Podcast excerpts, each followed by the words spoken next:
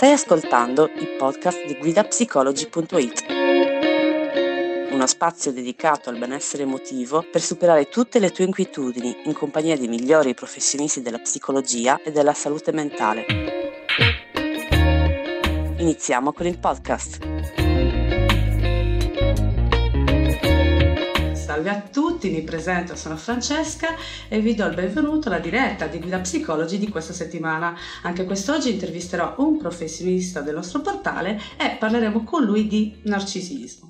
Per parlare di questa tematica avremo qui con noi il dottor Matteo Radavelli.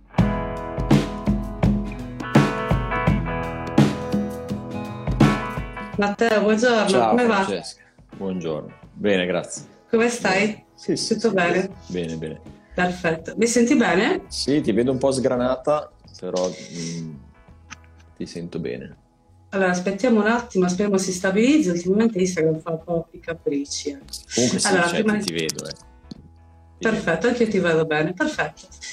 Allora, Matteo, prima di tutto ti do il benvenuto alla diretta di quest'oggi. Eh, come accennavo a, a coloro che ci stanno già seguendo, oggi parleremo con te di narcisismo e nel dettaglio di come distinguere, diciamo, una persona narcisista da qualcuno che ci ha semplicemente delusi, perché ecco, al riguardo si fa eh, a volte un po' di eh, confusione. Quindi ti chiederei prima di tutto di introdurre eh, l'argomento spiegandoci appunto cos'è il narcisismo. Allora, sì, eh, è vero che... Ma perché narcisista, come avevo detto forse in un'altra diretta non troppo polite, eh, viene spesso usato come, come sinonimo di altro. ok? Esatto, esatto. Sì, eh, per quello che quelle paroline, sì. E perché sì, è vero, eh, perché c'è, è facile farne mm, una generalizzazione, no? Uno Certo. stereotipo e quindi poi eh, associare tutto ciò che non ci piace al termine narcisismo, quando magari con narcisismo, mm, per come viene clinicamente interpretato, invece ha poco a che fare. Comunque, il narcisismo allora è un disturbo di personalità prima di tutto, cioè è nato lì, ok? Quando uno parlava dei disturbi di personalità eh, e si è messo a scrivere i criteri diagnostici, manuali, eccetera, il narcisismo è stato individuato lì e eh, è uno dei disturbi di personalità eh, che appartengono insomma in termini tecnici a cluster B, che sono quelli che hanno un comportamento di tipo eh, eccentrico ma generato e legato soprattutto a una difficoltà nella gestione e nella regolazione delle emozioni e consiste in eh, sentimenti di grandiosità, sentimenti eh, di immensità, si, spe- si passa tanto tempo a pensare a, eh, o ad avere delle fantasie legate al proprio successo, eh, ci si sente in costante credito rispetto agli altri, si pretende l'ammirazione da parte degli altri, eh, non la si elemosina, cioè se proprio la si, la si pretende. mm, si è estremamente rancorosi, mm, invidiosi, eh, abbastanza anaffettivi o comunque scollegati eh, all'emozione dell'altro, quindi poco empatici. Eh, è questo, mm, da un lato quindi una eh, difficoltà nel riconoscere e nel rispettare le emozioni dell'altro e dall'altro invece una bramosia nel essere esaltato, valorizzato dall'ammirazione tramite l'ammirazione dell'altro. Perfetto. Eh, la seconda domanda che ti vorrei rivolgere prima che, ecco, di entrare nel vivo della diretta è quali sono le caratteristiche quindi di un narcisista, Matteo? Questi, cioè, mh, si, sente, si sente assolutamente in, in credito col mondo, mh, pretende eh, il rispetto e l'ammirazione, eh, si stupisce quando questa cosa non viene ottenuta, è estremamente competitivo mh, e sostanzialmente non si fa scrupoli a calpestare l'emozione Certo. o comunque l'attenzione altrui. Poi ne esistono ovviamente tanti tipi diversi, Certo. cioè, io adesso ti sto parlando di quello più manifesto che viene definito Certo. in termini tecnici overt, cioè il, il narcisista esplicito, quello esposto.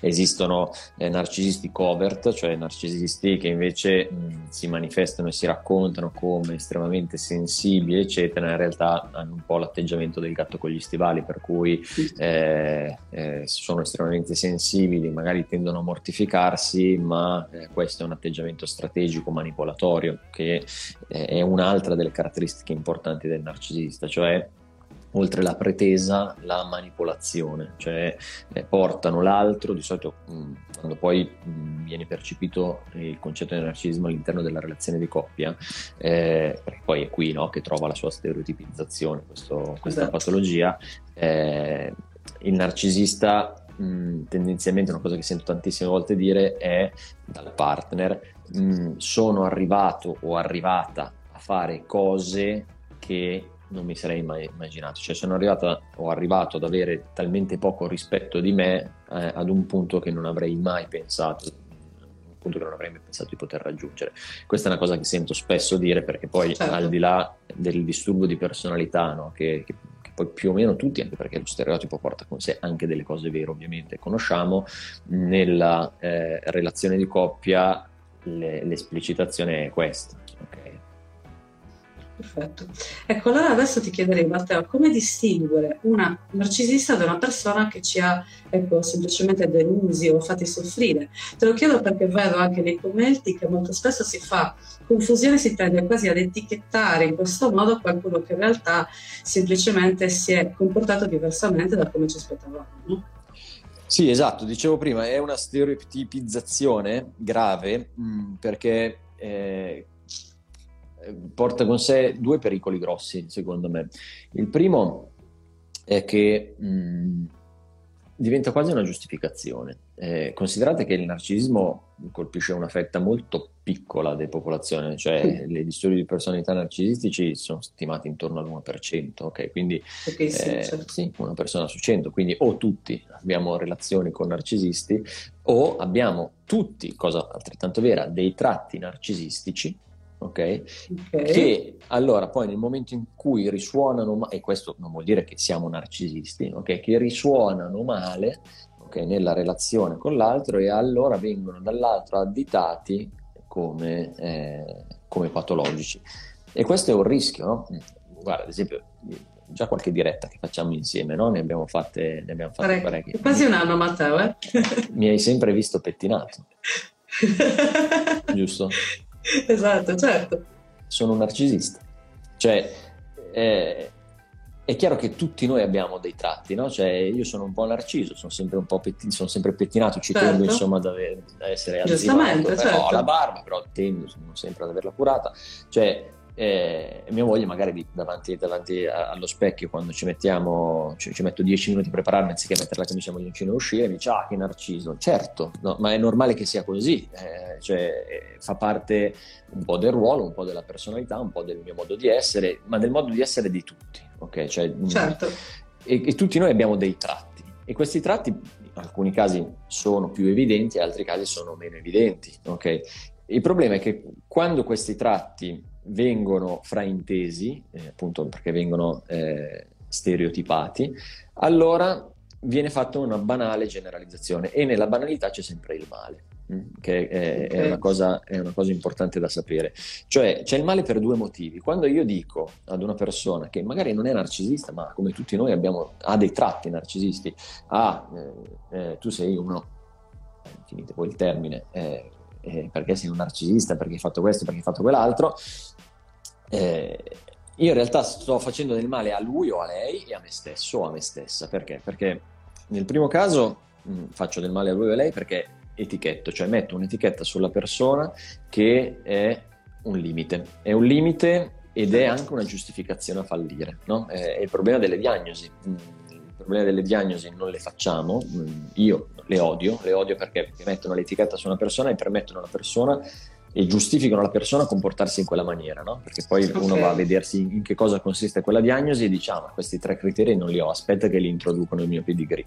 E dall'altro lato, questa cosa vale anche quando la facciamo mh, nel, con il nostro partner, è ovvio che sia così. Dall'altro lato è una giustificazione a noi stessi, perché perché, scusate, mi ho dato un colpo al microfono, perché eh, è una giustificazione mh, che non vede e cela i nostri limiti, cioè i nostri okay. errori, la nostra incapacità di costruire una relazione sana, che non è sempre solo colpa dell'altro, è anche eh, una, una, una cosa nostra, ok? Prima di tutto, certo. che ci scegliamo un partner e con lui co-costruiamo una relazione. Ed etichettare all'altro una diagnosi, mettere qualcosa sulla schiena, dall'altro solleva noi stessi ed è un modo Ok. per voltare la faccia altrove. Tant'è che poi un'altra cosa che sento dire spesso in terapia è com'è possibile, dottore, che a me capitano tutti uomini così? Com'è possibile, dottore, che a me capitano tutte donne così? Forse una responsabilità ce l'hai anche tu. Certo. E dire che l'altro è narciso è un problema, cioè è un problema per te perché non ti vuoi bene, cioè non ti vuoi bene, ma non perché non è detto che l'altro non lo sia, può essere che lo sia, ma hai una responsabilità nell'aver costruito con lui una relazione, nell'essere finito o finita dentro lì e poi nel sollevarti dalla responsabilità etichettando l'altro. Tra l'altro Ok. mi sembra una cosa un po' narcisista a sua volta. Esatto, esatto. Perfetto. Eh, allora, Matt, adesso ti vorrei chiedere cosa c'è dietro la maschera un narcisista? Mm, da qua verrò odiato per quello che sto per dire. C'è tanta sofferenza, eh, c'è, c'è un, c'è un sacco di Certo. solitudine. C'è, come questa non è una giustificazione, sia chiaro, Eh, però mm, cioè, non è una giustificazione del comportamento che agisce. ok? Nessuno giustificherebbe eh, una persona abusante perché a sua volta è stata abusata, però magari eh, la sua storia Aiuta. permette di comprendere il comportamento e non giustificarlo. Il narcisista è eh, una persona sola, è una persona mh, che ha sofferto grandi momenti di, di- di solitudine. Sono tendenzialmente figli non visti, eh, visti Ok. perché eh, magari mh, per diversi motivi, no? Cioè figli non visti perché mh, c'erano genitori anaffettivi, mh, troppo eh, accon- eh, concentrati altrove, poco riconoscenti, poco interessati ad esempio allo stile emotivo, o magari perché in famiglia c'era una patologia o un problema eh, che ha costretto il eh, narcisista a crescere invisibile, ad esempio eh, un fratello malato, eh, un padre Ok. alcolista, eh, una, una malattia, un problema economico, cioè eh, l'urgenza, la guerra, no? Pensa a quanti contesti Certo. ci sono di questo tipo. Mm, per cui il narcisista, il futuro narcisista si è trovato deprivato emotivamente. Ok? Eh, deprivato da un punto di vista affettivo e quindi eh, nasce quel collegamento transitivo, inconscio ovviamente all'interno di, eh, del futuro narcisista per cui nel momento in cui io ho le attenzioni allora sono amato indipendentemente che queste siano positive o negative indipendentemente che queste siano costrette cioè coatte ok? Eh, pretese forzate eh, nell'altro eh, o spontanee. E quindi qualunque cosa mh, mi permetta di ottenere delle attenzioni allora è positiva perché questo mi dà sicurezza di essere amato, apprezzato, approvato, eccetera, che è il motivo per Certo. cui molto spesso i narcisisti tendono anche a mettere in atto delle relazioni parallele o ad esempio nel momento in cui chiudono una relazione o a non chiuderla completamente o ogni tanto tornare a bussare alla porta, ciao come stai, è tanto che non ci sentiamo. Eh, Esatto. e quindi poi insomma tornare nel- in auge, no? far tornare in auge la relazione. Perfetto. Ecco, l'ultima domanda che ti vorrei rivolgere, Matteo, prima di passare a Sì. quelle degli utenti è eh, qual è l'atteggiamento da assumere, da assumere quando si ha una relazione con una persona narcisista, che sia un partner, che sia un amico, che sia un familiare? E il problema è proprio questo, vedi? Cioè, i deformamenti, perché io devo assumere, cioè, a- devo assumere Ok. una relazione, in fun- una modalità di funzionamento relazionale in eh, funzione di come l'altro è. E questa cosa Ok. già la autoregoliamo, ok? Cioè, Ok. uno, mm, cioè mi sembra che parliamo mm, mm, mm, di come avere a che fare, cioè di un animale domestico a volte, no? Quando, quando si, cioè, che assume- relazione devo assumere con il Rottweiler, che relazione devo assumere con eh, il cacatua e che relazione devo assumere, cioè che modalità, io poi semplifico e dico che relazione, che modalità relazionale, cioè è strategico, non è strategico, cioè non deve essere strategico, ci sono delle capacità nel narcisista che probabilmente ci fanno toccare il cielo con un dito, no? soprattutto all'inizio. Certo. E sicuramente noi così facendo siamo capaci evidentemente di toccare in lui delle corde di bisogno, no? cioè quindi appaghiamo questa sua necessità. Però è nel momento in cui smettiamo di essere spontanei, cioè assumiamo una modalità strategica no? di gestione, Certo. che noi stessi stiamo indossando una maschera, che comunque non ci fa star bene, cioè l'obiettivo è perché poi magari la domanda l'ho fraintesa, però è, la domanda è come faccio ad avere una relazione con un narcisista o come posso salvarmi la pelle da una relazione con un narcisista, perché sono due cose diverse, no? Cioè perché okay. se vuoi una relazione sentimentale con un narcisista, questo è e questo ti aspetta, sino che poi probabilmente non farete una terapia di coppia, una terapia individuale. Certo. O comunque finché le cose non cambiano, e le cose cambiano ovviamente, Okay. Oppure dipende se ti devi salvare la pelle. Se ti devi salvare la pelle da una relazione con un narcisista è non farti ammaliare. Mm, capisci che parte, mm, che sia over o covert, come ti raccontavo certo. prima, del comportamento suo è finalizzato e mosso da un certo tatticismo e, e strategicità e quindi questa cosa eh, deve essere tarata, cioè devi fare il contrappeso no? rispetto a quello che lui ti dice o lei ti dice eh, e rispetto alla relazione che instaurate a fronte mh, del fatto che ti rendi conto essere un narcisista però eh, cioè, è la spontaneità, cioè, è, anche perché cioè, tutti noi siamo pieni di problemi no? e c'è ovviamente certo. un certo livello di eh, eh, come dire, sincerità che permette a questi problemi di essere trattati, sia con noi stessi sia nella relazione okay. con l'altro non vuol dire che una relazione con un narcisista non si possa avere, anche chi è narcisista per davvero, cioè un disturbo di personalità narcisista, può avere una relazione, ovviamente certo. sarà molto molto complicato, ma siccome la maggioranza delle persone che noi chiamiamo narcisisti, narcisisti non sono, esatto. okay, c'è una parte di aiuto che può essere ottenuto e dato, ok? Quindi mm, Perfetto. Cioè, la non strategia è la strategia migliore. Ottimo, va benissimo. Eh, passi adesso alle domande degli utenti. Abbiamo la prima domanda di Antonio che ci chiede: cap- come posso capire se sono io il narcisista? Ah, questo te lo fanno capire in tutti i modi. Cioè, la società non vede se hai il dubbio di essere narcisista non lo sei eh, nel senso ok che, cioè, mi aspettavo questa risposta parte tua non so perché ma te perché eh, sì no adesso al di là delle battute perché poi c'è, c'è sempre un po' io la butto un po' tra luce certo, e vino certo. dico cioè nel senso ovvio che c'è un fondo scientifico però dovremmo, dovremmo dedicare molto più tempo. Da un lato la società farà di tutto per fartelo notare, no? dall'altro cioè, se non ottieni questo tipo di feedback è importante ad esempio poter vedere farsi questa domanda, cioè le persone che ho accanto e standomi accanto stanno meglio o stanno peggio? Cioè il nostro benessere okay. è chiaro che è determinato dalla capacità che abbiamo di far star bene o di migliorare la qualità della vita di chi è accanto a noi, no? altrimenti certo. magari non siamo narcisisti ma siamo tossici in un qualche modo. E, e, e quindi queste ecco, sono, possono essere due vie molto semplici senza entrare nei, nei criteri diagnostici che possono già dare un, un, un feedback a riguardo. Perfetto. Abbiamo poi eh, la seconda di, domanda di Amy che ci chiede se abbiamo vicino un narcisista è giusto abbandonarlo per il nostro bene senza aiutarlo? È quello che dicevo prima, cioè dipende mh, mm, da cosa vuoi, cioè eh, abbandonarlo di nuovo non è che stiamo abbandonando il cane in autostrada, no? Perché è, è così, cioè certo. se è una persona che ha bisogno di aiuto per la quale provi un sentimento è giusto fornirglielo, ma è giusto sacrificare la tua di vita o il tuo benessere per l'altro? Dipende, non lo so, cioè, eh, magari se fosse un figlio sì, perché no? Eh, o magari no, okay. altrettanto, cioè la scelta è individuale, non, non, è mai giusto o sbagliato. Certo. È chiaro che eh, il tuo aiuto sta nel fornire all'altro degli strumenti o una via per eh, eh, ottenere magari l'aiuto che, che necessita, poi su quale peso, diciamo, quale impatto su di te questo aiuto deve avere, sei solo tu a poterlo scegliere, a poterlo decidere. Okay. Perfetto.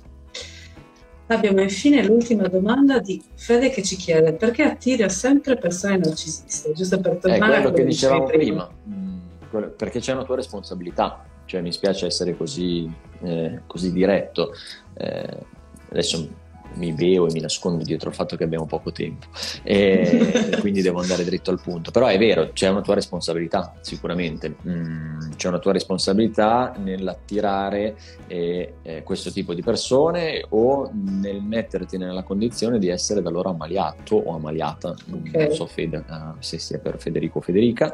Eh, però mh, mm, cioè, questo è un, pezzo importantissimo, cioè che probabilmente tu devi te stesso, cioè capire, o te stessa, capire perché eh, ti muovi eh, su certe dinamiche, attiri certi bisogni e comunichi certi messaggi. Perché qui poi probabilmente ne va della tua felicità, cioè riuscire a capire certo. che cosa eh, scatta o scaturisce in te che poi ti porta a trovarti in situazioni di questo genere. Cioè questa è un'altra delle domande molto grosse che solitamente viene fatta o mi viene portata in terapia eh, quando si ha a che fare con una relazione mh, con un narcisista o presunto tale. Certo. Che è una domanda evoluta, eh? cioè nel senso mh, non, non, è affatto né banale porla né tantomeno rispondervi, eh, certo. però è, è un regalo, un'opportunità che uno dà a se stesso. Va bene. Perfetto Matteo, direi che siamo giunti al termine della diretta di oggi. Ti ringrazio come sempre per la tua disponibilità. A presto. Alla prossima. Ciao Matteo. ciao. ciao. ciao. ciao, ciao.